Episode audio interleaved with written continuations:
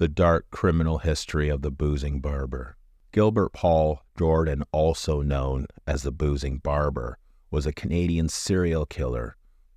He died on July 7th, 2006. May he rot in hell. Between 1965 and 1988, Jordan, a former barber, is believed to have killed eight to ten women. He was the first Canadian to use alcohol as a murder weapon. Jordan has a long criminal history that dates back to 1952 for crimes like the R word, indecent assault, kidnapping, hit and run, drinking driving, and auto theft. Dr. Tibor Bezeredi examined Jordan in 1976 as part of a court case. According to Dr. Bezeredi's definition of an antisocial personality disorder, which is a person whose conduct is maladjusted in terms of social behavior, disregards for the rights of others, which frequently results in unlawful activities.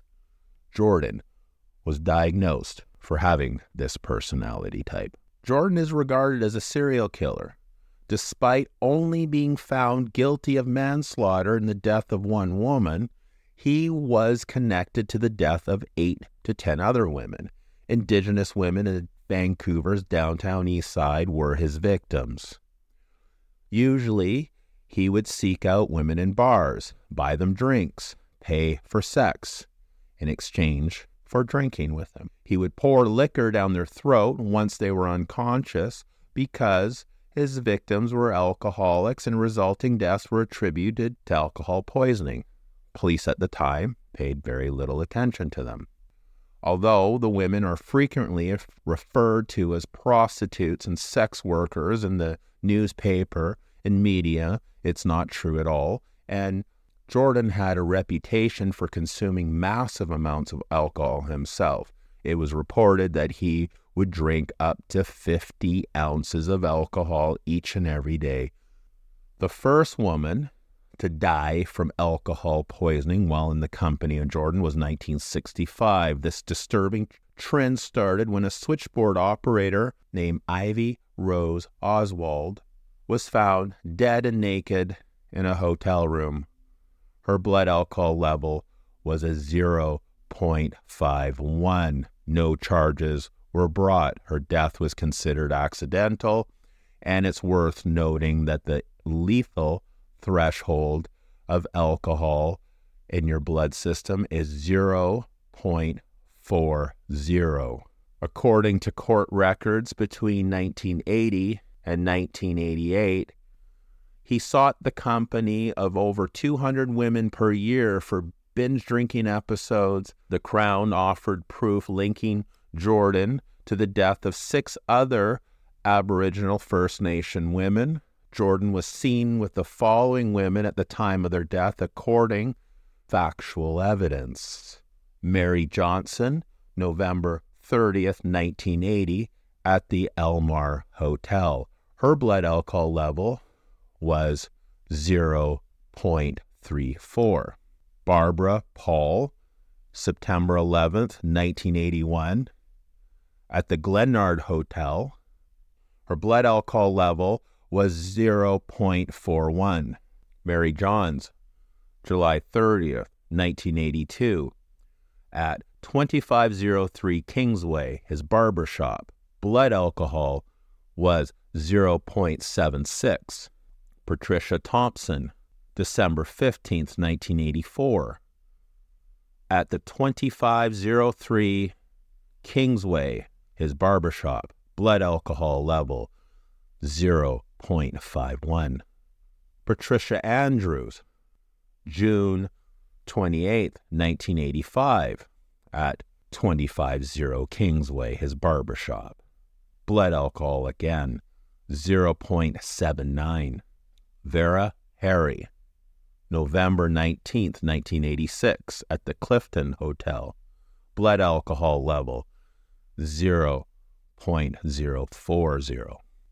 After a night of drinking with Jordan, on October 12, 1987, Vanessa Lee Buckner was discovered on the hotel floor of the Niagara Hotel completely naked.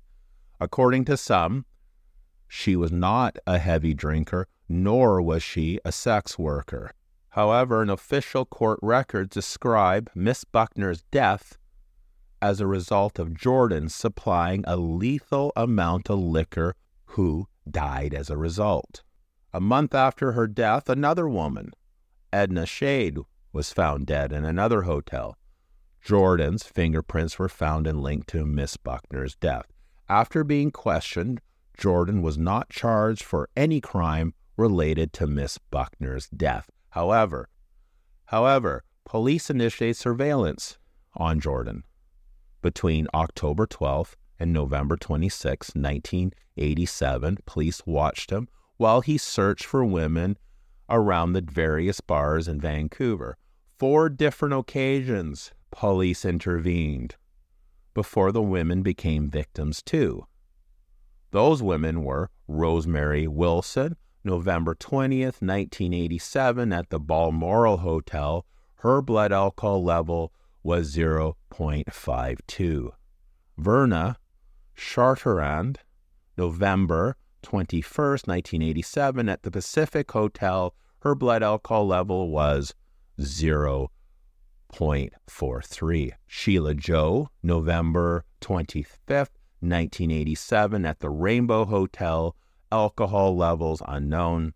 Mabel Olson, November 26, 1987, at the Pacific Hotel. Blood alcohol levels. According to the court records, police listening outside the hotel rooms heard Jordan say such things as, Have a drink down the hatch, baby. 20 bucks if you drink it downright. Let's see if you're a real woman. Finish that drink, finish that drink, down the hatch, hurry right down. You need another drink. I'll give you 50 bucks if you can take it. I'll give you 10, 20, 50 dollars, whatever you want. Come on. I want to see you get it all down. If you get it right down, I'll give you 50 bucks. And the 13 bucks, I'll give you 50 bucks. I told you that if you finish that drink, I'll give you 75. If you finish that drink, I'll give you 20. This similar fact of evidence was important in 1988 trial. Jordan was tried before a judge alone.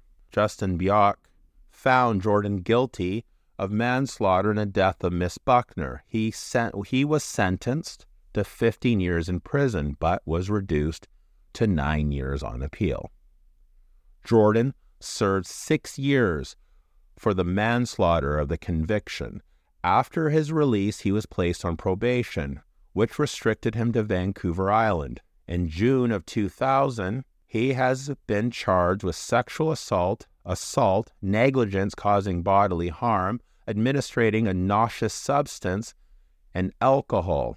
In 2000, Jordan attempted to change his name to Paul Pierce. At the time, a name change in British Columbia did not require fingerprints or a criminal check. After the loophole was closed, he dropped the application. Jordan again in 2002 arrested, breach of probation because he was found drinking in the presence of a woman while, while in possession of alcohol. He was found guilty and sentenced to 15 months in jail, followed by three years of probation and strict conditions. However, was detained in Winnipeg on August 11, 2004, for breaking the terms of his probation, following an incident that occurred on August 9, 2004, at the York Hotel in Swift Current, Saskatchewan. He was known to have participated in binge drinking with Barb Buckley. Miss Barclay had lived at the hotel for a while and had a significant drinking issue. Kathy Waddington, a friend and hotel employee, found Miss Berkeley in critical condition and drove her to the hospital. Miss Waddington identified Jordan as being there, but he was acquitted of those charges in 2005. Upon release, police issued a public warning. Gilbert died in 2006. May he rot in hell. And I'd like to offer a condolences to all the surviving family member of these women. Unfortunate to cross paths with this monster, as someone wrote in the comments when I made a post about him. He is literally a demon. May he rot in hell.